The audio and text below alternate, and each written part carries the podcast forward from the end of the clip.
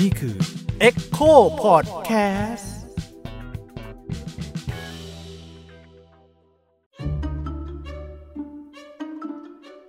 ลอดช่องปายอาจารย์เจตลอดช่องความเชื่อ ไปหาคำตอบด้วยวิธีคิดแบบวิทยาศาสตร์ กับอาจารย์เจษดาเด่นดวงบริพันธ์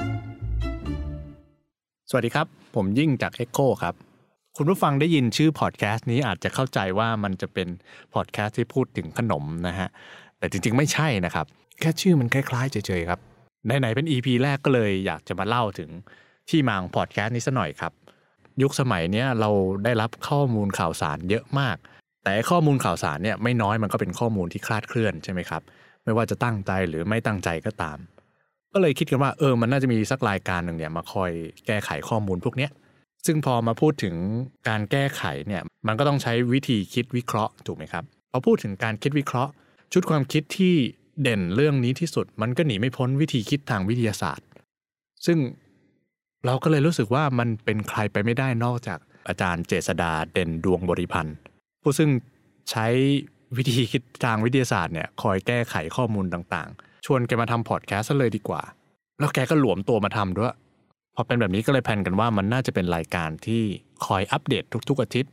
สรุปข่าวคราวต่างๆ ที่เราพบเจอในที่ไหนก็ได้ ไม่ว่าจะเป็น Facebook Line Twitter หรือว่าอะไรก็ตามเนี่ย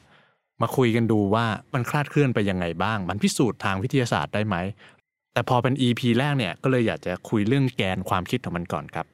นั่นก็คือวิธีคิดแบบวิทยาศาสตร์ มันมีหน้าตายังไงบ้าง และเราสามารถเอาไปใช้อะไรได้ในชีวิตประจำวันบ้าง สวัสดีครับอาจารย์ สวัสดีครับทำไมเราต้องใช้วิทยาศาสตร์ในการ คิดแก้ปัญหาครับ เวลาเราคิดถึงวิทยาศาสตร์เนี่ยคนส่วนใหญ่จะคิดถึงแต่แค่ตำราเรียนของเราเราจะคิดว่าเราเรียนตั้งแต่เด็กนี่นาก็เป็นความรู้ที่ค่อนข้างจะเป็นวิชาการมาก ๆ ยาก ๆ แล้วก็พอเรียนสูงขึ้นไปแบ่งเป็นฟิสิกส์เคมีชีวะยิ่งไม่น่าเรียนเลย แต่ความจริงแล้วเนื้อหาวิทยาศาสตร์ที่เราเรียนไปครับส่วนหนึ่งก็คือถอดจากสิ่งที่อยู่รอบตัวเรา ถอดจากปรากฏการณ์ทางธรรมชาติต่างๆ แล้วก็สามารถช่วยอธิบายสิ่งที่คนเขาสงสัยใคร่รู้กันมาจะเป็นพันปีเลยด้วยซ้ำแต่ว่ามันไม่ใช่แค่วิธีการคำนวณทางวิทยาศาสตร์ หรือเนื้อหาทางวิทยาศาสตร์ แต่กระบวนการคิดทางวิทยาศาสตร์เป็นสิ่งที่สำคัญมาก และในมุมกับข้างในสังคมไทยเอง หรือในการศึกษาไทยเองบางทีเรียนตรงนี้ เน้นตรงนี้ค่อนข้างน้อย บางครั้งเราตัดสินใจเรื่องต่างๆเนี่ยเราใช้อารมณ์นำเราไม่ค่อยได้ใช้ในเชิงของเนื้อหา ไม่ใช้ในเชิงของความรู้ข้อมูล หรือบางทีเราใช้เนื้อหาความรู้ข้อมูลแล้ว แต่สุดท้ายก็ยังใช้อารมณ์มาตัดสินอยู่ดี วิทยาศาสตร์เป็นตัวช่วยทำให้เราหาทางตัดสินเรื่องต่าง ๆ โดยมีกระบวนการมากขึ้น อันไหนน่าเชื่อไม่น่าเชื่อ หรือไม่ตั้งแต่แรกคือตั้งคำถามก่อน ก่อนที่จะเชื่อเรื่องนั้นเนี่ยวิทยาศาสตร์ก็เป็นคนช่วยเตือนช่วยเตือนเรานะว่า คิดก่อนนะ จริงหรือเปล่า เพราะคนในอดีตเนี่ยก่อนเราเป็นตำราเรียนเราที่เราเรียนตอนเนี้ยจริงๆมันเถียงกันมาเป็นร้อยปีพันปีแล้วกระบวนการตรงนั้นต่างหากที่บางทีเราไม่ค่อยได้เรียนกัน กว่าจะมีความรู้แบบฟิสิกส์อย่างที่เราเรียนตอนนี้นิวตันก็ต้องเคยเถียงกับคนในอดีต มาตั้งเยอะตั้งแยะสมัยตั้งแต่ยังเป็นแค่เรื่องของพ่อมดหมอผี แต่พอหลังจากนั้นมาเราได้รู้จักว่าอ๋อมีไอน์สไตน์โผล่มาไอน์สไตน์ก็แย้งนิวตันตั้งเยอะ ตอนนั้นหลังจากนั้นมาก็มีคนที่แย้งต่อมาเราถ้าเราเห็นกระบวนการตรงนี้เราจะเริ่มเห็นภาพมากขึ้นว่าจริง ๆ ชีวิตประจำวันเราแต่ละวันเนี่ยเราสามารถเอากระบวนการแบบนี้เข้ามาช่วยในการที่เราจะแก้ไขปัญหา ตัดสินใจปัญหารวบรวมข้อมูล แล้วก็อยู่กับชีวิตได้อย่างค่อนข้างถูกต้องครับ อย่างนี้มันแปลว่าวิทยาศาสตร์มันคือการโต้แย้งไปเรื่อยๆเหรอครับอาจารย์เป็นเรื่องน่าตกใจไหมครับ ว่าถ้าเกิดเราเรียนหนังสือมามาเรียนทั้งชีวิตเลยนะครับเราจะเรียนตั้งแต่ประถมมัธยมมา ไม่เคยรู้สึกใช่ไหมครับว่าเรียนวิทยาศาสตร์คือการโต้แย้งใช่เรามักครัจะบเรียนแบบว่าอะคุณครูมาถึงวันนี้สอนอะสอนอะไรบ้าง สอนเราต้องสูตรอ่าเราต้องจำละเราต้องจำอะมีสูตรไปนะหรือไม่จำก็เปิดหนังสือแล้วคำนวณตามเออหรือว่าถ้าเป็นชีวะผมเนี่ยโอ้โหผมสอนชีววิทยานะครับหลายคนอาจจะไม่รู้นึกว่าผครัมบสอนเครื่องตรวจระเบิดอะไรอย่างต้นถ้าใครรู้จักผมนะครับ แต่ว่าโอ้โหบอกชีวะไม่เห็นหน้าเรียนเลยมีแต่ท่องจำอืมหรือแม้แต่สาขาอื่นก็ตาม ความจริงแล้วเนี่ยกว่ามันจะเป็นองค์ความรู้ให้เราเรียนเนี่ยครับอย่างที่ผมเกริ่นนะว่ามันมีการโต้แย้งมาเยอะ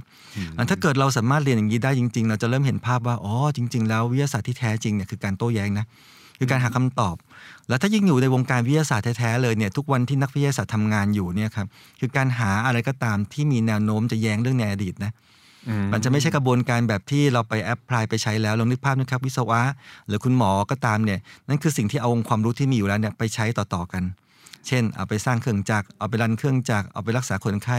แต่ในมุมของวิทยาศาสตร์จริงๆ คือการพยายามหาข้อมูลใหม่ ๆ หาแนวคิดใหม่ๆ สมมติฐานใหม่ๆที่แย้งเรื่องในอดีต แล้วก็โต้แย้งต่อไปนั้นการตั้งคำถามว่าจริงหรือเปล่าเนี่ย เป็นเรื่องที่ถ้าคนเรียนวิทยาศาสตร์อย่างแท้จริงนะภาษาเป็น real science เลยเนี่ยนะครับมันต้องได้ตรงนั้น แต่น่าเสียดายว่าในสังคมไทยเรา โดยเฉพาะการศึกษาไทยเราทำให้ตรงนี้หายไปแล้วมันจะมีแต่คอนเทนต์เนื้อหาให้เรียนเลย ไม่ผมว่าคงมีเด็กน้อยคนที่กล้ายกมือถามในห้องเรียนว่า อาจารย์หรือคุณครูที่สอนมาจริงเหรอใครกล้าถามคำนี้นะ โอ้โห อาจจะมีเรื่องตบตีกันได้คุณครูอาจจะแบบเธอจะเอาเอวิชานี้ไหมอะไรเงี้ยเป็นต้นนะครับ แต่ว่านี่คือนี่คือสิ่งผิดพลาดที่อยากจะให้สังคมหรือให้ให้ท่านผู้ฟังรู้ว่าจริง ๆ เราจะต้องมองวิทยาศาสตร์ คือเรื่องของการโต้แย้ง หาข้อมูล หาความรู้ใหม่ๆครับแต่ทีนี้ไอ้เรื่องการโต้เถียงนี่มันมันมันโต้เถียงกันยังไงครับ คือคือเราโต้เถียงกันในหลักของอะไรครับอาจารย์แต่กระทั่งอย่าง อาจารย์หรือว่าศาสตราจารย์อะไรเงี้ยเขาก็จะมีองค์ความรู้อยู่อยู่ข้างหลังใช่ไหมครับในขณะที่เด็กนักศึกษาเองเนี่ยอาจจะมีเราอาจจะรู้สึกว่าเด็กนักศึกษาเนี่ยมีองค์ความรู้ที่ไม่เท่าอาจารย์อะไรเงี้ยครับ จริง ๆ แล้วถ้าเราเป็นสังคมพุทธแท้ๆในในประเทศไทย ซึ่งหลายคนจะพูดจะเป็นสังคมพุทธนะครับออกตัวว่าผมเองไม่ค่อยนับถือศาสนาไหนนะแต่ผมใช้เกณฑ์ทางวิทยาศาสตร์เข้ามาช่วย สังคมพุทธเองก็มีคำว่าการามาสุดสิบ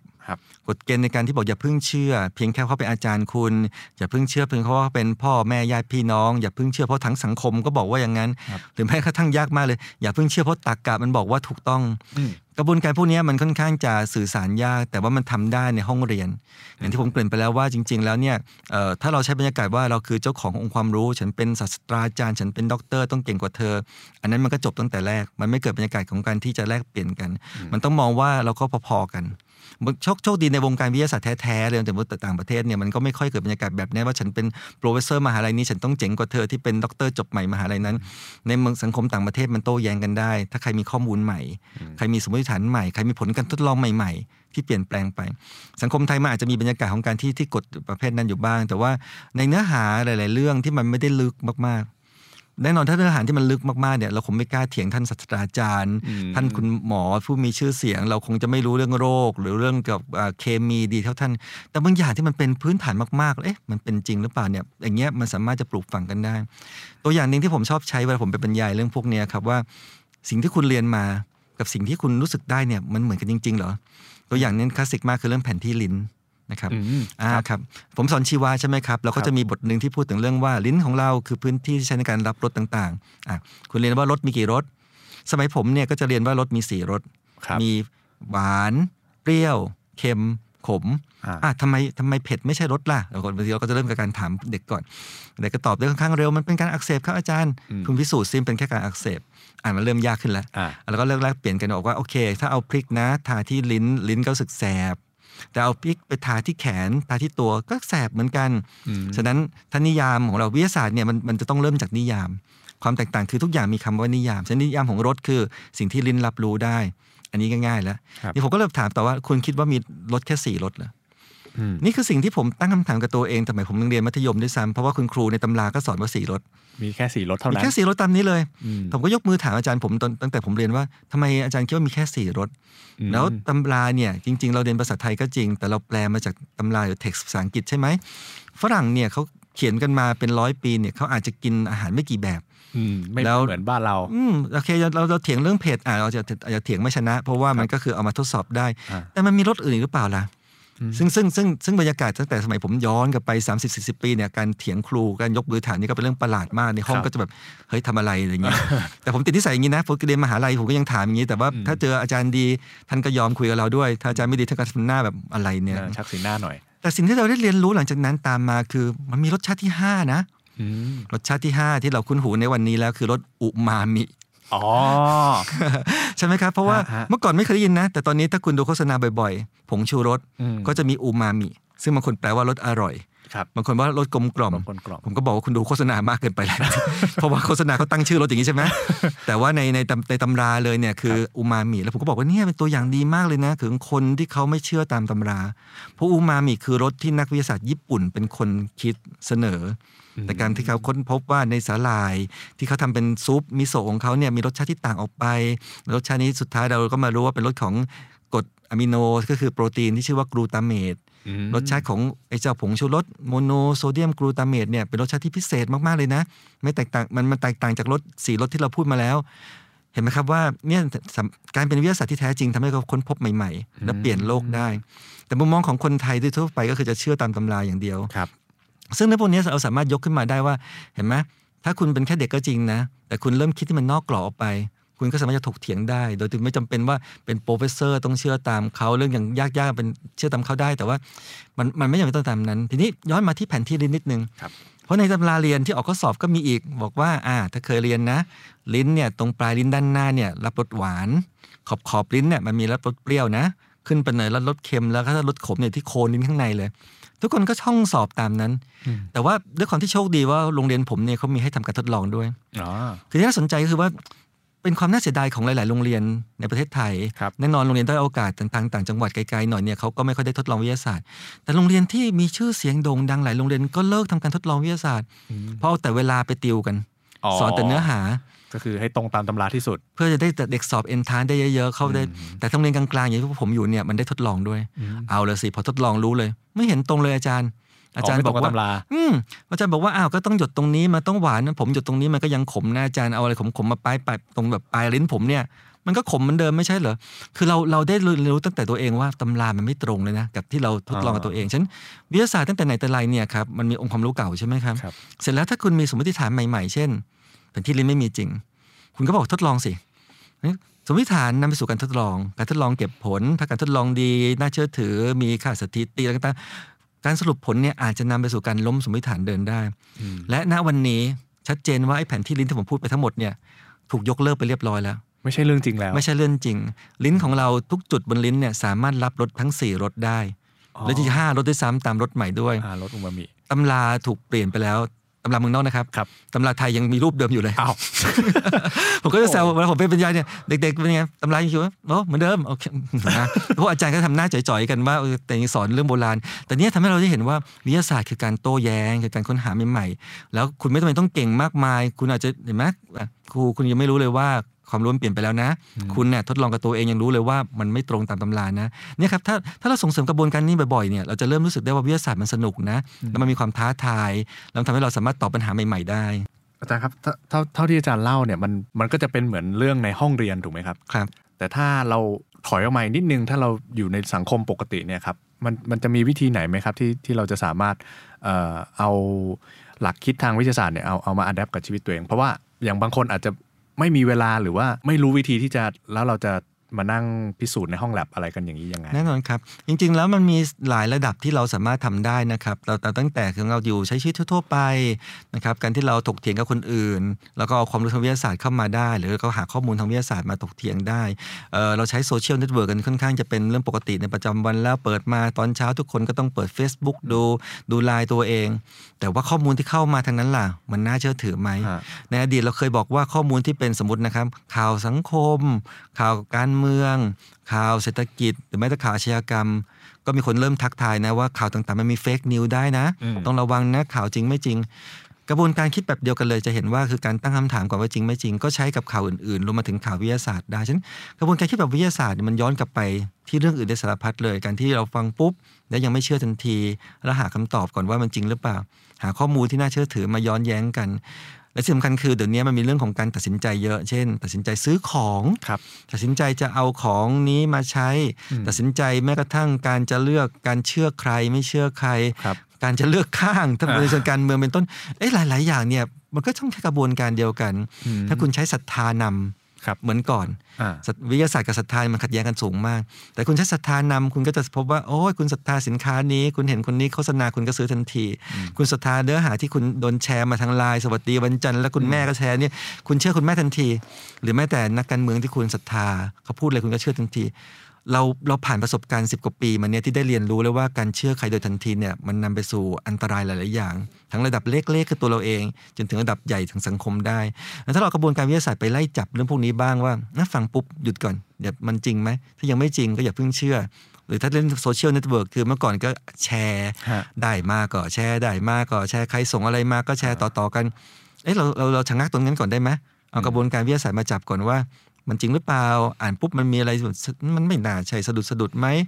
ถึงเขาจะเป็นผู้ที่น่าเชื่อถือศรัทธา แต่เขาอาจจะพูดอะไรผิดหรือเปล่า แล้วมาหาข้อมูลต่อมอืมมันข้อมูลเราเองคงหาไม่เก่งหรอกแต่หลังๆมันก็จะมีคนที่ช่วยเราหามากขึ้น มีเพจ มีเว็บไซต์ มีองค์กรเข้ามา ตรงนั้นแหละค่อยบอกอ๋องั้นเราค่อยตัดสินใจแชร์ หลังจากที่เรามั่นใจได้นั่นแหละคุณไม่รู้ตัวแล้วคุณเป็นนักวิทยาศาสตร์เรียบร้อยแล้วอืมโดยที่คุณไม่รู้ตัวแต่นี่คือกระบวนการวิทยาศาสตร์เป๊ะๆเลยครับครับ แต่ฟังดูเหมือนวิทยาศาสตร์นี่มันจะ ฟังดูครอบจักรวาลเหมือนกันนะครับอาจารย์ เพราะว่าตั้งแต่แรกมันคือเรื่องของสว่า science หรือวิทยาศาสตร์เนี่ยคือการตอบปรากฏการณ์ทางธรรมชาติอืมนั้นตั้งแต่แรกเลยเนี่ยครับมันไม่ใช่เรื่องของการที่แบบที่ว่าเป็นฟิสิกส์เคมีชีวะเป็นศาสตร์ที่มันดูลึกและเฉพาะอ่าด้าน มันคือสิ่งที่เราเจอในแต่ละวันอืมต้องย้อนกลับไปสมัยอริสโตเติลผมเกริ่นชื่อก็ได้ครับนะครับนั่นมันก็คือตั้งแต่สัก3 4 0 0 ปีก่อนคริสตกาลก็ 2,000 กว่าปีแล้วเนี่ย ในสมัยนั้นวิชามันไม่แยกเหมือนกันที่เราเห็นตอนนี้หรอกอืมถ้ามันเป็น natural science เป็น natural มันเป็นวิชาธรรมชาติ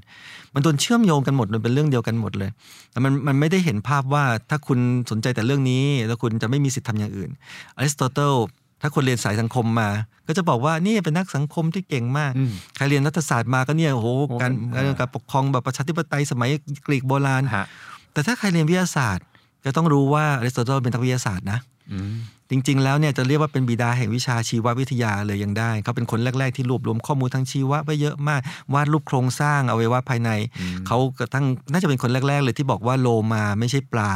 แต่อ๋อเหรอเป็นสัตว์เลี้ยงดูด้วยน้ำนมว้าวเขาเอาเขาเขาจับมาแล้วก็มาผ่าดูต่างๆ คือคือเนี่ยจะเห็นว่าศาสตร์ต่าง ๆ ในสมัยโบราณเนี่ยมันเคยเป็นหนึ่งเดียวกันมาก่อน มันเพิ่งจะมาสมัยใหม่นี่แหละที่เราจับแยกเป็นสาขาสาขา แล้วพอแยกมากเกินไปเนี่ยวันเนี้ยคนเริ่มบอกว่า คุณจะเป็นคนที่ครบเป็นตัวตนได้เนี่ยคุณต้องบูรณาการศาสตร์แล้วนะคุณต้องมีความเป็นสหศาสตร์มากขึ้น ซึ่งตอนเราเด็กๆ ไม่มีแบบเนี้ยฮะก็คืออ่าเราถ้าทุกคนน่าจะถดอะไรใช่ไหมโดนจับเลยครับ พอเข้ามปลายจะเอาอะไรสายวิทย์หรือสายศิลป์อ่าคำเนี้ยเป็นคำที่เป็นปัญหามากกับสังคมไทยณปัจจุบันครับเพราะเมืองนอกมันไม่มีนะ เมืองนอกมันมีสายอาชีวะ คือสายอาชีพไปเลยกับสายวิชาการ คนก็ต้องเรียนวิทยาศาสตร์นะ แล้วก็ต้องเรียนทางด้านศิลปะสังคมศาสตร์มนุษยศาสตร์ทุกเรื่องมันต้องมีทุกอย่างครบ แล้วคนค่อยมาเฉพาะทางว่าคุณชอบอะไร แต่ว่าพอบ้านเราจับแยกอย่างนี้ตั้งแต่แรกมันเลยโดนโดนมองว่ามันคือของที่ต้องแยกกัน ถ้าคุณเป็นนักวิทยาศาสตร์ อย่ามาคุยเรื่องรัฐศาสตร์นะอย่ามาคุยเรื่องการเมืองเออคุณไม่รู้ดีพอคุณไม่ได้อะรดีพอ หรือกลับข้างกันคุณเป็นนักรัฐศาสตร์วันดีคุณดีคือมาพูดเรื่องเกี่ยวกับเชื้อไวรัสไม่ได้อืมซึ่งมันไม่ถูก จริงๆจริงๆตั้งแต่โบราณผมบอกแล้วว่ามันเชื่อมโยงกัน แล้วยิ่งวันนี้เราอยู่ในโลกที่โอ้โหข้อมูลข่าวสารมันล้นไปหมดเนี่ยขอเพียงแค่คุณสามารถจะเชื่อมโยง แล้วก็ตัดสินวิเคราะห์ด้วยตรรกะที่ถูกต้องได้เนี่ย ผมว่าคนทุกคนมีสิทธิ์จะคุยได้ทุกเรื่องแล้วตอนเนี้ยไม่ใช่แค่เฉพาะสาขาใดสาขาหนึ่งอืมแต่เพียงแต่ว่าขอขอแค่มีหลักการทางวิทยาศาสตร์ คิดวิเคราะห์ซะหน่อยอะไรอย่างในเงี้ยกระบวนการตัดสินใจ เพราะฉะนั้นถ้าเราเคยได้ยินคำว่ารัฐศาสตร์เนี่ยในภาษาอังกฤษเนี่ยเขาเรียก political science อืมอันนี้เป็นเป็นอันที่น่าสนใจ หรือไม่จริงจริงจริงๆแล้วหลาย ๆ สาขาก็มีคำว่า science เข้าไปแปะหรือว่าวิทยาศาสตร์เนี่ยแต่รัฐศาสตร์เองเนี่ยเขาบอกเลยว่าการที่เขาตัดสินตัดสินใจทางรัฐศาสตร์ทางการเมืองเนี่ยส่วนหนึ่งคือเขาก็เอากรอบความคิดวิทยาศาสตร์เข้ามาใช้ ในในตำราเองเขาก็พูดอยู่เพราะฉะนั้นมันไม่ใช่แค่ว่าพอคุณอยู่คนละข้างกันคุณจะคนละคนละคนละข้างของสาขาวิชาคุณจะข้ามกันไม่ได้ คุณแค่เอากระบวนการไปใช้ข้ามกันในมุมกลับข้างสมมติผมเป็นนักวิทยาศาสตร์เพียวๆเลยเนี่ยนะครับแล้วไม่ไม่สนใจอะไรที่แบบมองมนุษย์เลยว่าจริง ๆ แล้วมนุษย์เขาคิดอย่างเงี้ยเอ่อผมบอกว่าสารเคมีนี้มันไม่ต้องกลัวหรอกยังไงก็ใช้ได้ มันไม่มีอันตรายแต่คนเขามีความกังวลอืมวิทยาศาสตร์ก็หัวเหลี่ยมแล้วเกินไม่มองอะไรในมุมที่สังคมเขามองกันเลย นักทางด้านอื่นมนุษยศาสตร์สังคมศาสตร์ก็กลมมากแบบอะไรที่มันฟังดูเป็นวิชาการทางวิทยาศาสตร์ฉันจะไม่เอามาใช้ ผมว่าเราถึงวันที่ศตวรรษที่ 21 แล้ว skill ต่างๆ ทักษะต่างๆ มันถูกจับรวมเป็นหนึ่งเดียวกันแล้ว แล้วตรงเนี้ยมันทำให้เราตัดสินใจเรื่องต่าง ๆ ได้ดีขึ้นอืมฟังดูแล้วเนี่ยวิทยาศาสตร์มันคือการโต้แย้งแล้วก็มีทำลายองค์ความรู้กันไปเรื่อยๆใช่ไหมครับเพื่อแล้วเราเรียกว่า challenge ก็ได้อ่า challenge ท้าทายใช่ไหมอะไรอย่างเงี้ยท้าทายองค์ความรู้แล้วไอ้ตัวหลักการวิทยาศาสตร์เองอะครับ มันเคยถูก ถูก challenge บ้างอย่างครับเอ่ออะพอดีผมเองก็ไม่ได้ลงไปในส่วนที่เขาเรียกว่าเป็นปรัชญาวิทยาศาสตร์เท่าไหร่ครับผมเชื่อว่าน่าจะมีคนพูดกันเยอะอืมแม้แต่คำว่าวิทยาศาสตร์คืออะไรอะไรเงี้ยก็มีคนพูดกันเยอะ ผมเองโดยส่วนตัวเนี่ยผมเคยใช้หลักของคาร์ล พอปเปอร์ที่เขาพูดว่าวิทยาศาสตร์เนี่ยเป็นสิ่งที่ต้องพิสูจน์ได้ พิสูจน์ได้ว่าเอ่อบอกว่าเป็นเป็นศัพท์ที่ยากหน่อยนะเขาเรียกว่าครับ falsify ability อืม falsify ability อ่า false แปลว่าผิดครับ ability ก็คือความสามารถ วิทยาศาสตร์เป็นสิ่งที่เราสามารถมีสิทธิ์จะพิสูจน์ได้ว่ามันผิดอืมโอ้พอเป็นปรัชญาอย่างนี้ฟังแล้วมึนกว่าเดิมเลยนะครับฮะฮะแต่แต่ว่าพอเข้าใจนะ สมมุติว่ามีศาสนาครับผมบอกว่าศาสนากับวิทยาศาสตร์เนี่ยจริงๆ โดยโดยกรอบความคิดพื้นฐานมันต่างกันครับศาสนาเราเริ่มจากเชื่อก่อนอืมไม่ว่าคุณเป็นศาสนาไหนก็ตามเนี่ยครับไม่ว่าคุณอาจจะบอกว่าศาสนาฉันก็มีความเป็นวิทยาศาสตร์อืมแต่พื้นฐานคุณต้องเชื่อก่อน คุณต้องเชื่อตามนั้นน่ะ ถ้าคุณแก้คุณบอกไม่เชื่อ คุณก็จะกลายเป็นผู้ไม่ศรัทธาในศาสนานั้นแล้วครัคุบณก็หลุดออกไปอันก็ไม่ได้ แต่วิทยาศาสตร์มันเริ่มจากการที่ตั้งก่อนว่าทุกเรื่องเนี่ยทุกเรื่องเลยนะครับ สามารถจะหาทางเอาไปพิสูจน์ได้ว่ามันมีสิทธิ์จะผิดหรือถูกอืมแล้วเราจะไม่บอกว่ากฎข้อนี้ต้องเป็นเรื่องจีรังยั่งยืนไปอีกเป็นพันปี หรือหมื่นปียังไงก็ต้องมันก็มีสิทธิ์ถูกพิสูจน์ มาข่าวพ่อเพิร์เคยใช้อย่างนั้น แล้วผมก็คิดว่ามันเป็นกรอบที่ใช้ได้ แต่แต่ก็เคยมีคนบอกว่าโอ้ยอาจารย์โบราณแล้วพ่อเพิร์เขามีใครคิดกันว่ามันต้องหลายหลายจะเป็นร้อยปีแล้วนะมันมีทฤษฎีใหม่ๆก็เอาครับ แล้วแต่ครับ แต่ว่าโดยโดยโดยภาพรวมๆของวิทยาศาสตร์ผมยังเชื่อว่าเป็นหลักการนี้อยู่นะคือหาทางมองก่อนว่ามันมีประเด็นปัญหาอะไรไหมปัญหาทางจะตั้งสมมติฐานใหม่ได้ไหมถ้าตั้งสมมติฐานใหม่เราหาทางพิสูจน์มันว่าจริงหรือไม่จริงแต่ถ้าไม่จริงเอ่อบางทีเรายังไม่มีหลักฐานว่ามันจริง ก็เก็บไว้ก่อน ตัวอย่างคลาสสิกที่ผมชอบยกคือผีมีจริงหรือไม่อืมคือคือคนผมเชื่อว่าคนไทยถ้าถามโดยภาพรวมมันเกินครึ่งต้องบอกว่าผีมีจริงครับแล้วเขาบอกก็เล่ากันมาไงเล่ากันมาว่าผีมีจริงใครๆก็เล่ากันมา หรือว่าตัวเองก็บอกเคยเจออมนี่ผมบอกว่าอ่าโอเคเนื่องเนื่องจากวิทยาศาสตร์ยังไม่สามารถพิสูจน์รูปธรรมของผีได้ รูปธรรมของผีมันไม่มีกลไกใดๆพิสูจน์ได้ดังนั้นในในมุมของวิทยาศาสตร์ก็บอกว่านะต้องถือว่าผีไม่มีจริงพอหาไม่เจอ มันไม่มีกลไกคือมันเคยเขาบอกอ้าวอากาศก็มองไม่เห็นมันแต่เราก็มีกลไกในการสามารถจะบอกได้ว่าอากาศมีจริง เช่นอยู่ในอยู่ในลูกโป่งหรือในถุงต่างๆหรือแม้แต่ทฤษฎี เรื่องอะไรเรื่องเป็นการเอาสมการทฤษฎีมาจับได้ โดยที่ยังไม่เคยเคยเคยเคยเจอของจริง อนุภาคที่เล็กที่สุดในโลกมันต้องมีอยู่แหละแต่ว่ามันไม่สามารถจะเห็นได้ก็อืมใช้สมการในกรณีของผีมันยังไม่ใช่อย่างนั้นอ่า วิทยาศาสตร์ที่แท้จริงบอกว่า คุณต้องมีทฤษฎีรองรับว่ามีจริงอย่างไรได้บ้าง คุณต้องทำซ้ำได้ ความสำคัญของวิทยาศาสตร์อย่างหนึ่งคือ เราจะได้เห็นบ่อยๆ มากว่าบางคนบอกว่าค้นพบแล้ว เจ้านั่นเจ้านี่ยานั่นยานี่ หรือว่าการเอ่อทฤษฎีใหม่ล่าสุด แต่พอทำได้คนเดียว คนอื่นทำซ้ำไม่ได้ เขาก็ยังไม่ยอมรับกันอ๋ออันนั้นบอกว่าผีผมเห็นนะแต่ว่าถ้าผมเห็นเนี่ยแล้วคุณทำให้เพื่อนคุณน่ะเห็นได้ด้วยไหมทุกคนเห็นซ้ำๆซ้ำๆกันไหม ถ้าทำซ้ำๆได้มันถึงจะมองว่าเป็นวิทยาศาสตร์ฉะนั้นพอมันยังไม่ใช่สิ่งที่สามารถพิสูจน์ในเชิงรูปธรรมแบบนี้ ก็ต้องถือเอาไว้ก่อนว่ามันไม่มีจริงอืมแต่วันหนึ่งผมไม่รู้นะครับอาจจะมีคนพรุ่งนี้เลยก็ได้จะมีคนเออพิสูจน์ได้ว่าผีมีจริงมันคืออย่างนี้เออวิทยาศาสตร์ก็พร้อมจะกลับลำเร็วมากในการบอกว่าโอเค มันมีจริงมนุษย์ต่างดาวเป็นตัวอย่างที่ดีมากอืมวันนี้เองในมุมของวิทยาศาสตร์เองก็ไม่มีหลักฐานใดๆว่า สิ่งมีชีวิตต่างดาว เคยมาเยี่ยมโลก นั่ง UFO มาไม่มี เราบอกว่าไม่มีจริง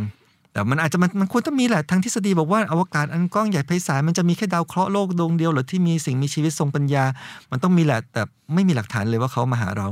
เกิดพรุ่งนี้อยู่ๆยานเขามาลงอยู่โผล่มาเลยโผล่ที่ทำเนียบขาวแล้วมาทักทายโลกสวัสดีเรามาอย่างสันติอะไรเงี้ย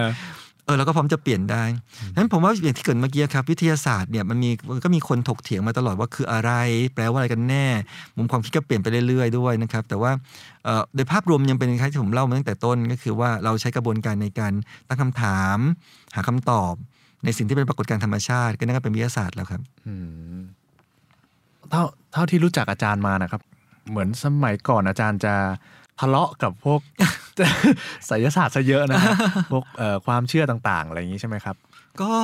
อาจจะเรียกได้ว่าจริง ๆ แล้วจุดเริ่มต้นผมมันมาจากความเชื่อทางวิทยาศาสตร์ ก็คือเครื่องตรวจระเบิดนะจ๊ะอ๋อแต่จริง ๆ แล้วหลายๆ เพื่อนๆสื่อมวลชนหลาย ๆ คนอาจจะน่าจะทันทันรุ่นนั้น แต่ครับว่าน้องๆ เด็ก ๆ บางทีบางคนบอกเรื่องอะไรเหรออ่าตอนนั้นผมยังอยู่แค่ประถมหรือเด็กกว่านั้นตอนนี้เวลาผ่านไปเร็วมากนะครับนี่ครบสิปีนะเร็วมากมากเลยครับ แล้วยังไม่มีใครโดนจับด้วย อันนี้ขอขอแซวเพิ่มเติมนะครับนะแต่นั่นเป็นครั้งแรกที่ผมพวกผมเนี่ยโดนเทรนตัวเองมาเป็นนักวิทยาศาสตร์ค่อนข้างจะยาวนานตั้งแต่เด็กเอ่อเรียนมาทางสายวิทยาศาสตร์ได้ทุน ผมเป็นนักเรียนทุนรัฐบาลนะตั้งแต่จบมสามครับ ตั้งแต่จบมสามมมปลายผมก็เป็นทุนนักเรียนทุนรัฐบาลทางวิทยาศาสตร์แล้วอืมเรียนตรีโทเอกกลับมาแล้วมาเป็นบรรจุเป็นอาจารย์วิทยาศาสตร์เราก็เลยมองโลกวิทยาศาสตร์แบบที่เราเล่ามาทั้งหมดครับคือกระบวนการหาความจริง แล้วอยู่ๆเราทำงานไป3าสี่ปี แล้วก็เจอปรากฏการณ์สังคมว่า เครื่องตรวจระเบิด หาระเบิดได้ แต่เรารู้ว่าข้างในเป็นแค่กระป๋องเปล่าๆมีเสาอากาศมันเป็นไปได้ยังไงแล้วมันคนค่อนประเทศเชื่อเออพวกเราผู้ใหญ่ก็ก็มาเถียง แล้วก็มีนักวิชาการทั้งหลายคนที่มาเถียงบอกว่าเป็นเรื่องจริงอ๋อเราเริ่มเราเริ่มได้เห็นครั้งแรกว่าสังคมไทยเป็นสังคมไม่วิทยาศาสตร์อืมเราเริ่มเห็นกระบวนการคิดของคนไทยที่ว่าใช้วิธีเชื่อตามคนอื่นครับหรือเชื่อตามอาวุโส หรือเชื่อตามคนที่โด่งคนดังที่กดูว่ามีความรู้เราเห็นสังคมไทยว่าไม่ใช้กระบวนการทดลองในการพิสูจน์ บอกว่าก็ฉันเนี่ยลูกน้องฉันใช้ได้มันต้องใช้ได้ แต่บอกว่าจัดห้องทดสอบไหมไม่ยอมอ้าวเอาเครื่องมาเปิดกันดูไหมไม่ยอมอืมกระบวนการอย่างนี้ยครับคือครั้งแรกที่มันฉุกให้ผมรู้สึกว่าผมผมต้องมองสังคมเปลี่ยนแปลงไปแล้ว วิทยาศาสตร์ไม่ใช่ เป็น real science ที่เราพูดแต่แรก ไม่ใช่วิทยาศาสตร์แท้จริง มันมีคำศัพท์ใหม่ที่ผมได้เรียนรู้นะวันนั้น คือคำว่า pseudo science วิทยาศาสตร์ที่ลวงโลก pseudo แปลว่าเทียมครับหมายความว่าคุณเอาวิทยาศาสตร์มาหลอกคนได้คุณเนื่องจากสังคมปัจจุบันเริ่มศรัทธาวิทยาศาสตร์มากขึ้นเรื่อยๆ แล้วถ้าเมื่อไหร่ก็ตามฟังดูเป็นวิทยาศาสตร์ ฟังดูเป็นควอนตัมอ่าเป็นอินซีย์มีออกทฤษฎีอะไรเยอะแยะไปหมดมีอะไรแบบโอ้โหมันต้องต้องของจริงเออมันของจริงในระดับตั้งแต่หน้าศรัทธาจนถึงระดับหน้าซื้อครับมัน กระบวนการเนี้ยเราเริ่มเห็นภาพ แต่พอพอจากนั้นหลังจากเราจบภารกิจเรื่อง GT 200ไปเนี่ยซึ่งก็จริงๆโดยส่วนตัวไม่ได้อยากเข้าไปยุ่งเลยนะครับอ่าครับครับจะพัดจะผูมากเลยก็ก็ก็บรรยากาศมันเริ่มตามกลับมาอย่างรวดเร็วมากว่าเอ้าแล้วเรื่องอื่นๆล่ะโดยเฉพาะประเด็นเรื่องไสยศาสตร์ ความเชื่อครับศรัทธา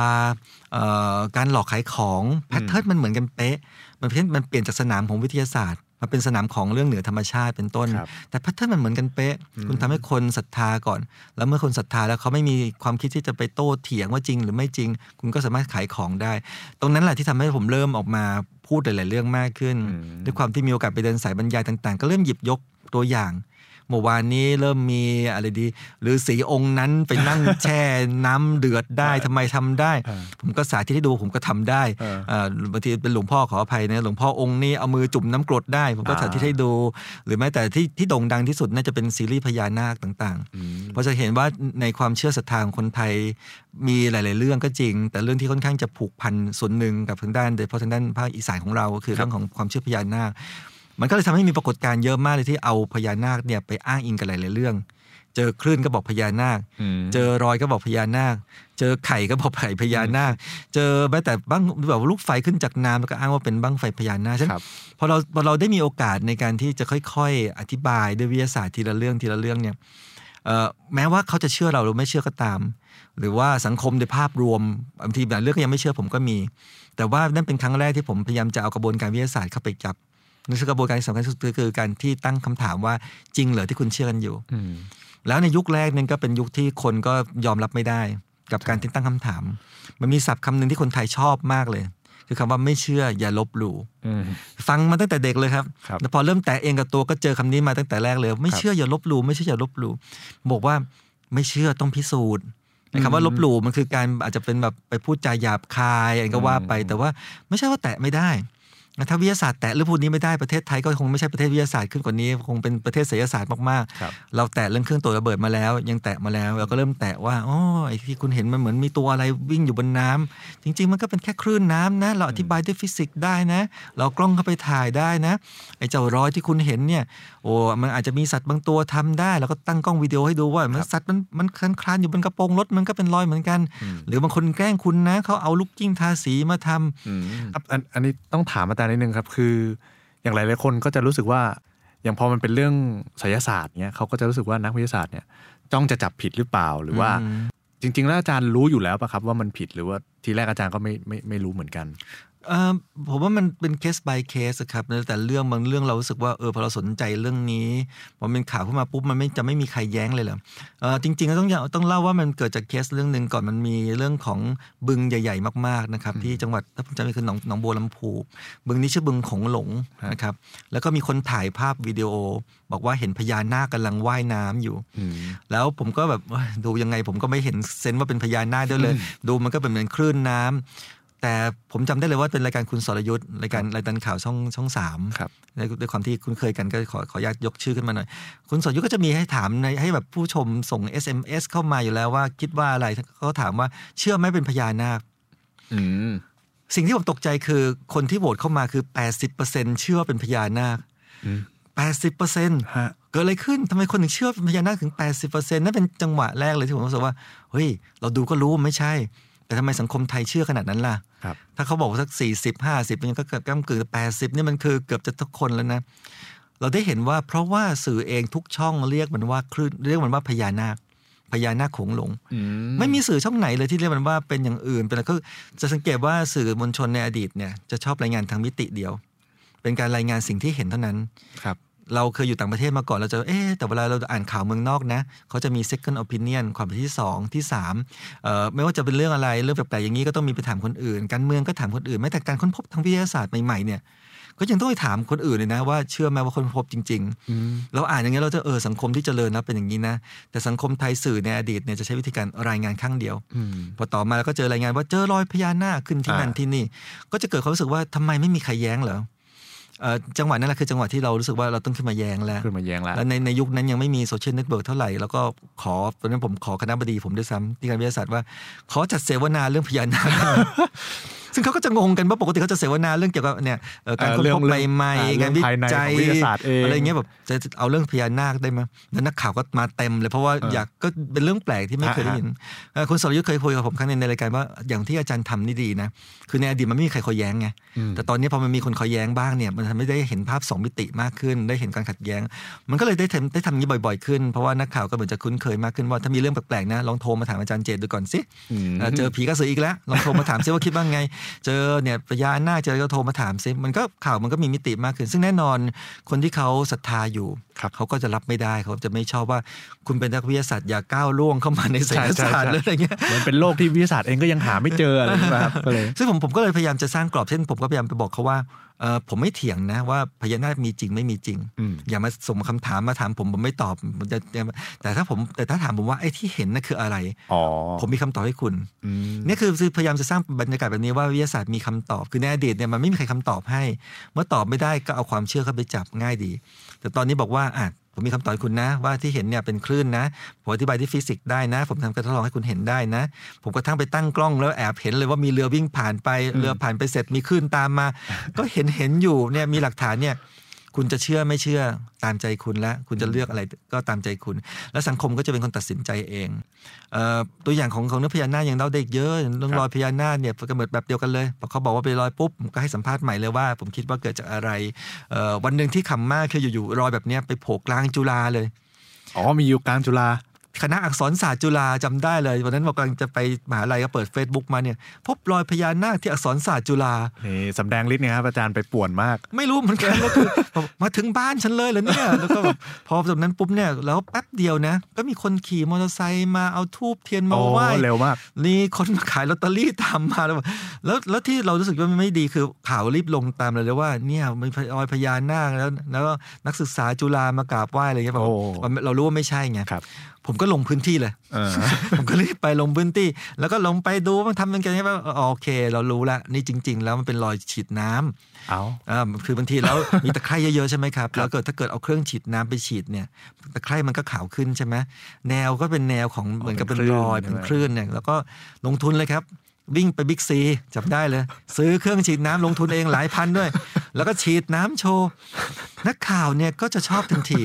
ใช่ไหมครับฮะนักข่าวก็จะชอบทันที หลังจากเขาทำข่าวเสร็จปุ๊บอ้าวอยู่ๆอาจารย์เจตมาฉีดน้ำโชว์เขาก็มาถ่าย มันก็เลยเกิดภาวะของการย้อนแย้งแบบมันมีมิติมากขึ้น ซึ่งซึ่งทั้งหมดเนี่ยจะเห็นว่าไม่ได้มีองค์กรหรือใครหรือมหาวิทยาลัยสั่งการ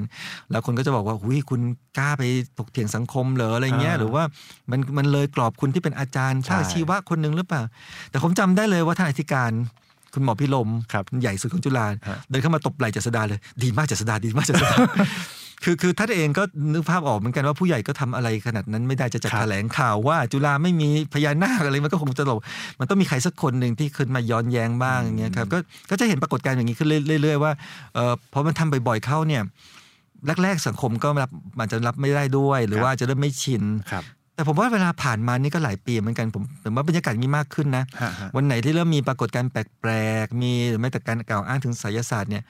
บางทีผมไม่ต้องพูดเลยเลยนะ มีคนช่วยตอบแทนแล้วก็มีมีคนช่วยอธิบายแทนแล้วก็มีเราเรารู้สึกว่าสังคมมันดีขึ้นครับผมว่าโดยเฉพาะคนรุ่นใหม่เองก็ก็สนใจเรื่องเอ่อไสยศาสตร์น้อยลงด้วยนะครับในในแง่ที่ว่า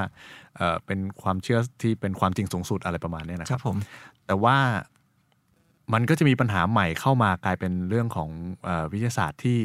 ที่เหมือนจะเป็นวิทยาศาสตร์ไม่จริงว่ะครับ ผมว่าน่าจะเยอะขึ้นเรื่อยๆครับ อย่างที่ผมเกรินว่าความศรัทธาในไสยศาสตร์มันลดลงก็จริง แต่มันเปลี่ยนเป็นความศรัทธาในวิทยาศาสตร์แทน ซึ่งมันก็ไม่ถูกนะเพราะเราเกริดตั้งแต่แรกว่าวิทยาศาสตร์ไม่ใช่เรื่องของศรัทธาครับมันเป็นเรื่องของการโต้โต้เถียงกันไปนี่พอพอคุณรู้สึกว่าอะไรก็ตามเป็นวิทยาศาสตร์ เช่นมันมีคำแบบแปลกๆคำที่ดูเป็นวิทยาศาสตร์คุณก็เชื่อ มีทฤษฎีมารองรับแบบอะไรก็ไม่รู้เต็มหไปรือหมดคนคนที่คุณเชื่อเป็นนักวิทยาศาสตร์อืมเอิ่ม ย้อนกลับไปหลายปีก่อนตั้งแต่สมัยทีที่สองร้อยก็ตามก็จะมีสถานการณ์แบบนี้คนที่ดูแล้วคุณเชื่อเป็นวิทยาศาสตร์ครับแล้วคุณก็ศรัทธาทันทีว่าเขาพูดถูกครับบางคนก็ออกมาพูดว่าเดี๋ยวน้ำจะท่วมโลกเดี๋ยวแผ่นดินจะไหวเอ่อพายุสุริยะทำลายล้างโลกเอ๊ะ บางคนบอกว่าฉันอยู่ที่นาซามาก่อน ฉันก็เลยมีความเป็นนาซาคือคือของพวกเนี้ยมันกลายเป็นคำขายได้อืมแล้วมันก็ทำให้คุณเชื่อศรัทธาในสิ่งที่เขาพูดทันที โดยไม่มองว่าความจริงคืออะไร แล้วเราก็เลยก็ก็ต้องมีมีอีกด่านหนึ่งอีกอีกทัพหนึ่งสงครามหนึ่งที่ต้องครัเข้าบไปเล่นเหมือนกัน บางครั้งก็ในยุคแรกๆก็โดนโดนโดนเพ่งเล็งเหมือนกันว่าหนึ่งในความเป็นอาจารย์พันผู้น้อยอยู่อาจารย์เด็กๆเนี่ยอา จารย์ไปไปเถียงกับด็อกเตอร์ท่านนั้นทำไมอ๋อคนนี้เขาเป็นนั้นอันนี้คนนี้เขาศรัทธาใหญ่เงี้ยโตแล้ว บางครั้งเขาก็มีแฟนคลับเยอะด้วยอย่างเงี้ยครับ แต่ไม่รู้ว่าเพราะเวลาผ่านไปหรือเพราะผมแก่ขึ้นกันแน่หลังๆก็รู้เรารู้สึกว่าเราก็มีอาวุโสระดับหนึ่งที่เราจะอ๋อพูดได้แล้วโดยเฉพาะระดับระดับที่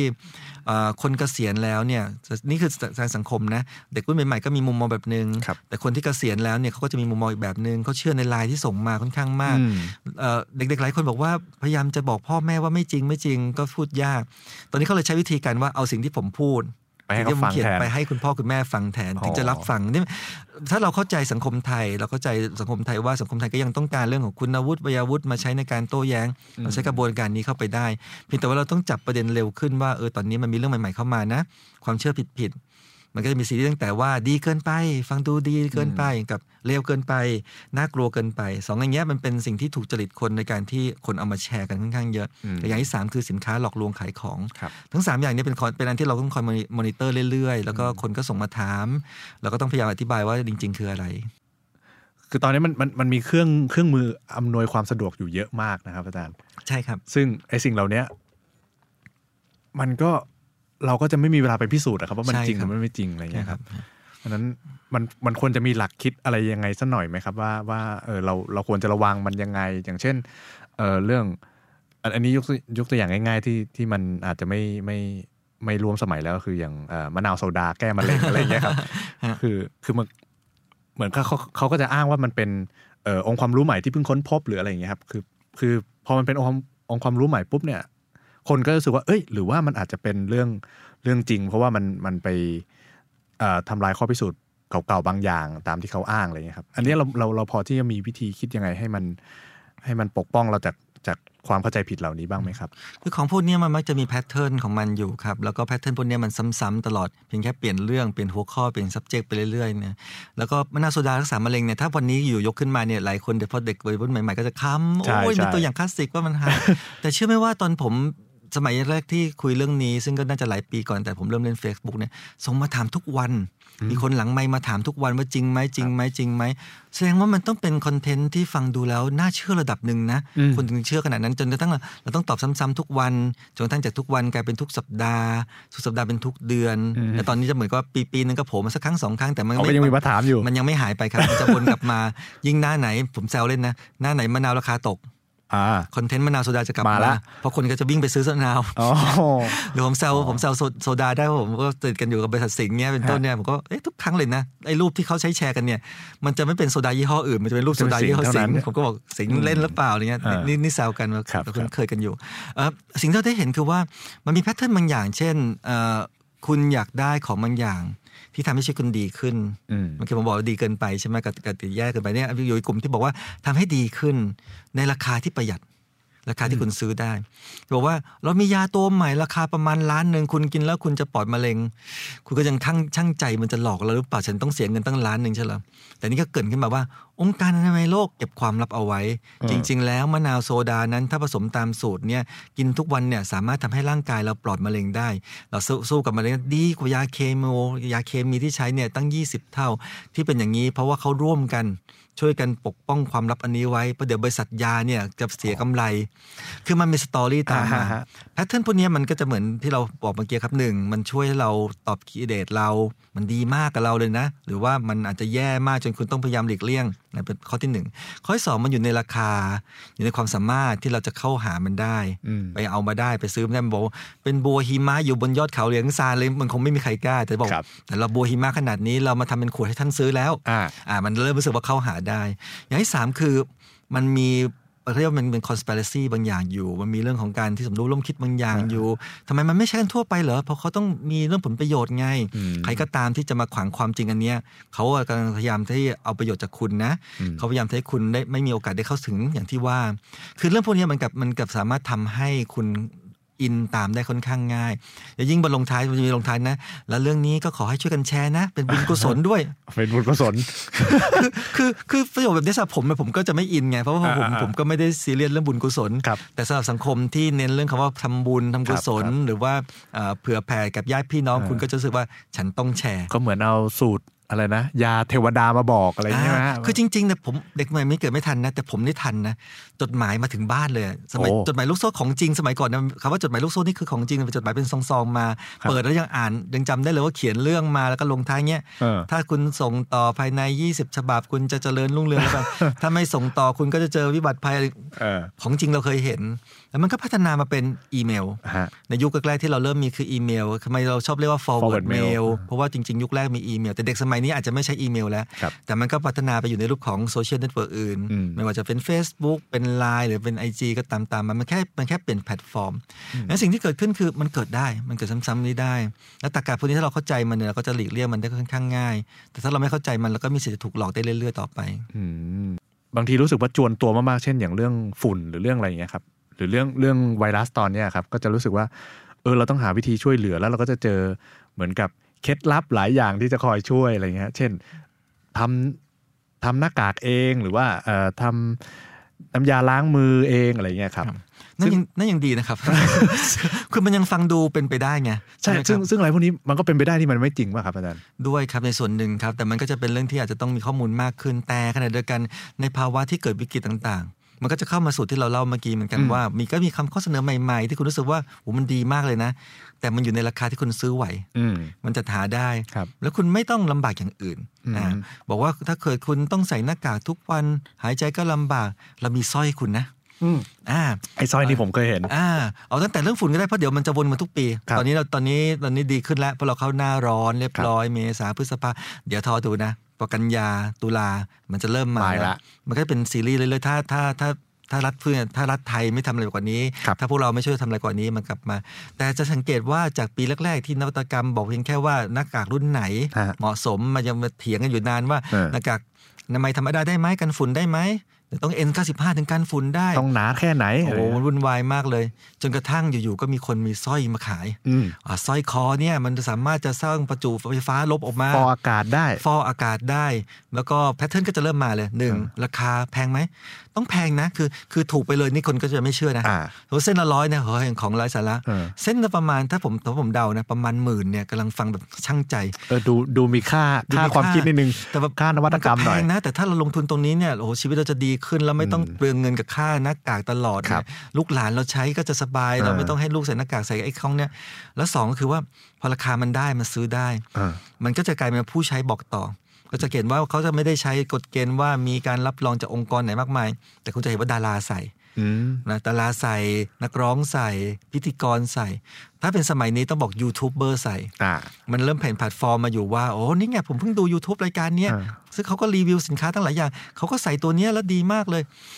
กระบวนการเหมือนเดิม แล้วถ้าเราไปตั้งข้อสงสัย เขาจะบอกว่าสมมุติอาจารย์เจษฎามาตั้งข้อสงสัยครับอาจารย์เสียผลประโยชน์เอออาจารย์จะต้องมีผลประโยชน์ร่วมกันแน่ๆกับบริษัทอื่นอะไรเงี้ยเป็นต้นอาอาจาจารรย์ย์ขายหน้ากากอยู่หหรืรืออเปล่าเปล่าอะไรเป็นต้นเนี่ย pattern มันจะซ้ำหมด ไม่ว่าจะเป็นเรื่อง หน้ากากกันฝุ่นนี่สร้อยกันฝุ่นนี่หรือไปถึงไสยศาสตร์กัน pattern เดิมอืมนั้นเราจะเห็นว่าพอพอมันเกิดแบบนี้ถ้าเราไม่มีตรรกะทางวิทยาศาสตร์ตั้งแต่แรกถ้าเราไม่มี sense เรื่องการไม่เชื่อ ในสิ่งที่มันมันฟังดูเกินจริงตั้งแต่แรก เราก็จะพร้อมที่จะลงทุนกับสิ่งที่มันผิดพลาดได้ มันกลายเป็นสูโดไซ n ์เพราะมันมีคำวิทยาศาสตร์เยอะมาก ไฟฟ้าประจุลบเรื่องของการทำการลดไอออนของอากาศอืมการใช้เครื่องกรองต่างฟังดูน่าเชื่อถือมากๆซึ่งซึ่งพอเนื่องจากเราบอกว่าวิทยาศาสตร์เป็นเรื่องยากเกินไป มันเข้าถึงไม่ถึง แต่เรารู้ว่าเราพอซื้อได้ก็ขอซื้อแล้วกัน เนี่ยฮะจะเห็นว่าอยู่ๆถ้าคุณไม่สนใจวิทยาศาสตร์เลย คุณมีโอกาสจะโดนหลอกเสียทรัพย์ เอาง่ายๆประมาณนี้ได้ด้วยซ้ำมันก็มีหลายสเกลที่เกิดขึ้นได้แล้วถ้าถ้าถ้าเราบอกว่าโอเควิทยาศาสตร์มันช่วยเราได้ทำยังไงล่ะ ก็เริ่มเริ่มมาถกเถียงกันแล้วความจริงคืออะไรเอ่อมีผู้รู้ท่านไหนที่เห็นต่างบ้างไหม คือเราผู้ผู้ที่เห็นต่างก็อาจจะผิดก็ได้ครับแต่มันต้องเริ่มจากการที่เราหาข้อมูลกว้างๆก่อนแล้วมานั่งดูกัน แล้วก็ดูซิว่าอันไหนมันเป็นไปได้มากกว่ากันเหตุผลของใครฟังดูขึ้นที่สุด และสุดท้ายเนี่ยพอมีการโต้แย้งมากเรื่อยเนี่ยผมสังเกตว่าสังคมไทยก็จะค่อยๆ หาความจริงได้ในที่สุดอืมอ่าช่วงแรกอาจจะถกเถียงกันเรื่องที่จะสร้อยพวกนี้ใช้งานไม่ได้จริงแต่พอมันมีการถกเถียงมากหน่อย ก็จะมีองค์กรเข้ามามากขึ้นออยเข้ามาหน่วยงานรัฐเข้ามามหาวิทยาลัยเข้ามา และสุดท้ายได้คำตอบ แต่ถ้าแต่แรกเราไม่ถกเถียง เราพร้อมจะเชื่อเลยหรือหรือแม้แต่คุณเห็นคุณก็ปล่อยวางละทิ้ง เฉยเมยเขาจะเชื่อก็เชื่อไป มันก็จะเกิดกระบวนการหลอกขายไปอย่างนี้เรื่อยๆนะครับนั้นผมว่าจริงๆวิทยาศาสตร์ก็ยังช่วยได้แหละ อย่างน้อยก็เนี่ยไม่โดนสินค้าหลอกลวงขายเราอืมแต่พวกนี้มันจะทำให้เอ่ออย่างอย่างอย่างเช่นเป็นเรื่องที่ขับขันมากๆอย่างเรื่องฝุ่นหรือเรื่องไวรัสอย่างเงี้ยครับครับ มันกลายว่าพอเราไม่เชื่ออะไรสักอย่างเรา เราจะไม่กล้าทำอะไรไปเลยป่ะครับ อืมมัก็นจะทำให้แบบเอ้ย กระบวนการในการที่เราจะตัดสินใจช่วยเหลือตัวเองเนี่ยมันจะช้าลงไปไหมอะไรเงี้ยบางครั้งเขาก็ จะชาในพาสองเล่มงานก็ดี เราเราเราได้เห็นว่าในสภาวะวิกฤตเนี่ยครับมันมีแนวโน้มสูงที่กระบวนการคิดวิเคราะห์ของเรามันจะแย่ลงอืมการตัดสินใจเราจะแย่ลงครับถ้าผมก็ญาตยกไปกลับไปเรื่องอื่น อย่างเช่นเรื่อง อาจจะจำเรื่องกลัดยิงได้อ่าครับอ่ากลัดยิงที่โคราชอะไรเงี้ยครับเอ่อในมุมของมิติของข่าวอาชญากรรมแล้วก็ตามมันก็มีเรื่องที่เราเคยทุกคนเคยเคยได้ยินข่าว แต่ผมไปนั่งฟังอาจารย์หมอทางจิตวิทยาอธิบายเหตุการณ์ว่าตอนในจังหวะที่เราเจอวิกฤตเนี่ยสมองเราจะเหมือนกับ shutdown อืมคิดอะไรไม่ออกบางคนทำไมเอาแต่ยืนกิ๊กกิ๊กกิ๊กกรี๊ดสติหายไปอย่างเงี้ย concept คล้ายๆกันครับเมื่อไหร่ก็ตามของที่มันมีแนวโน้มที่ผลกระทบต่อคุณไอ้กระบวนการคิดวิเคราะห์คุณก็จะหายไปอย่างที่เกิดเมื่อกี้บอกว่า ถ้าอยู่ๆผมนั่งรถไฟฟ้า ผมบอกผมไม่ใส่หน้ากากหรอกอยู่มีคนหนึ่งจามตุ้มขึ้นมาอย่างเงี้ยครับเวอร์เลยจะเกิดอะไรขึ้นเนี่ยอืมกระบวนการคิดเราก็จะค่อนข้างเปลี่ยนไปหรือเปล่าเนี่ยเรายังใช้ใช้สติอยู่บ้างไหมจะใช้กระบวนการที่เป็นเนื้อหาวิทยาศาสตร์มาคิดหรือเปล่าเออมันจำเป็นต้องถอยออกมาก่อน เวลาจะตัดสินใจเรื่องต่างๆการข้อดีของการทำงานทางวิทยาศาสตร์คือมันทำให้เราถอยออกมาครับมันยังไม่ใช้อารมณ์ในการตัดสินใจเรื่องต่างๆเออมันคล้ายๆเหมือนกับผมตอบ Facebook หลายๆคนเนี่ยบางเรื่องแน่นอนมันเรื่องง่ายมากมะนาวโซดาส่งมาผมก็ตอบคำเดียวไม่ work จบไม่เอาแล้วอะไรแต่หลายๆเรื่องมันเป็นเรื่องใหม่ ๆ ที่เดี๋ยวก่อนนะคือผมขอเวลาตอบก่อนครับเอ่อ สมมติถ้าส่งมาหลังไม่บางทีโอ้อาจันสองวันกว่าจะตอบเออไอ้สองวันนี้ไม่ใช่หนีไปไหน หาข้อมูลให้อยู่ครับแล้วก็ต้องพยายามหาหนึ่งหาสองหาสามหาคำตอบต่างๆ จนรู้สึกว่าได้คำตอบแล้วก็ค่อยบอกเขา แล้วก็บอกกับสังคม สังคมก็จะได้มีคำตอบมากขึ้น เรื่องหลายๆเรื่องถ้าถ้ามันวิกฤตจริง ๆ เราเราต้องเราต้องถอยมาก่อน เราจะรีบรีบหาคำตอบทันทีไม่ได้ โดยส่วนตัวเคยนะครับต้องต้องบอกกับหลายๆคนที่ติดตามผมว่าผมมันไม่ใช่ถูกเสมอร้อยเปอร์เซ็นต์บางครั้งรีบตอบอะไรไปอ้าวผิดก็ เป็นไปได้นะ ไม่ใช่มันเป็นไม่ได้ แล้วก็มีเพื่อนความความที่โชคดีสมัยนี้มันดี ตรงที่ว่าอาจจะมีเพื่อนที่มีสติกว่าเรา เช่นจะอาจอาจจะรู้จักหมอแลบเพนด้าครับจ่ายพิชิตอะไรอย่างเงี้ยอ่าเป็นต้น แล้วก็มีอีกหลายคนนะครับครับที่เราโพสต์เรื่องนี้ไปปุ๊บเออเราคิดว่าเราหาข้อมูลดีแล้ว แต่บางครั้งสมมตินะเป็นเรื่องพยาธิอะพยาธิเนี่ยหมอแลบเพนด้าก็จะเชี่ยวชาญเรื่องนี้เขาก็อาจจะหลังไม่บอกว่าอาจารย์เรื่องนี้มันจริง ๆ ไม่ใช่งี้นะอาจารย์ช่วยแก้หน่อย เราก็แก้ได้ แล้วแล้วพอเราแก้เรียบร้อยมันก็เป็นข้อมูลที่ถูกต้องมากขึ้นฉันเช่นเดียวกันครับมันกลับมาที่วิทยาศาสตร์กับรอบตัวของเราเนี่ยหลายๆเรื่องเราก็ต้องรับฟังรับฟังแต่ว่าก็ต้องอยู่บนสติเหมือนกัน อย่าอย่าเพิ่งตกใจด้วยวิกฤตต่างๆและทำให้เราตัดสินใจอะไรผิดพลาด หรือไม่กล้าทำอะไรสักสักอย่างหนึ่งเลย ครับโหคุยกันยาวที่คิดนะเนี่ยก็นี่คือทั้งหมดของตอนนี้ฮะเราก็คงได้เก็ตไอเดียบางอย่างของวิธีคิดแบบวิทยาศาสตร์กันไม่มากก็น้อยนะฮะก็หวังว่าจะติดตามกันต่อไปครับ และนี่คือพอดแคสต์ลอดช่องปายอาจารย์เจตพบกันใหม่ตอนหน้า สวัสดีครับ